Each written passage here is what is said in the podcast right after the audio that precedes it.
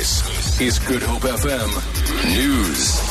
One worker has been killed and four others injured after a crane collapsed at the Kusile power station in Witbank, Mpumalanga. Construction work has been temporarily halted pending the outcome of Eskom's investigation into the cause of the incident. However, power utility spokesperson Khulu Phasiwe says that by tomorrow they expect to know whether work can resume. Until we are comfortable and confident that uh, we have put in measures to avoid the recurrence of a similar incident, we will not allow anyone near our site until we have made 100% sure that all workers will be safe.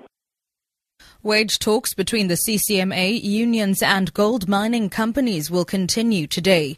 All parties say they're willing to reach a compromised agreement before considering strike action. The NUM, AMCU, Trade Union Solidarity and UASA declared a dispute with Anglo Gold Ashanti, Harmony Gold and Sibanye. The companies say their final offer of 1,000 Rand salary increase with benefits is reasonable, but they add that they're open to negotiations. Three of the unions are demanding salary increases which are as high as 80%.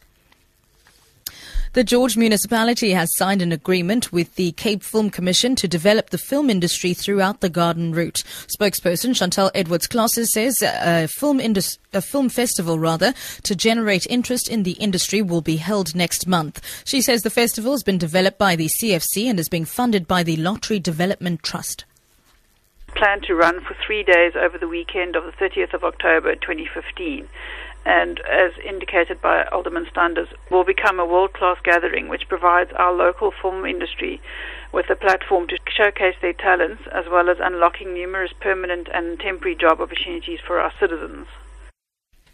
And finally, Lesotho Deputy Prime Minister Mothetjoa Metsing is expected to spend another full day before the SADC Commission of Inquiry into the death of former Army Commander Maaparankoe Mahao. Yesterday, Metsing focused on the background of the political situation from 2007 to the reign of former Prime Minister Tom Thabane. He says Thabane unilaterally unilaterally made changes to the military commander and bowed to pressure from his party at the expense of the coalition partners.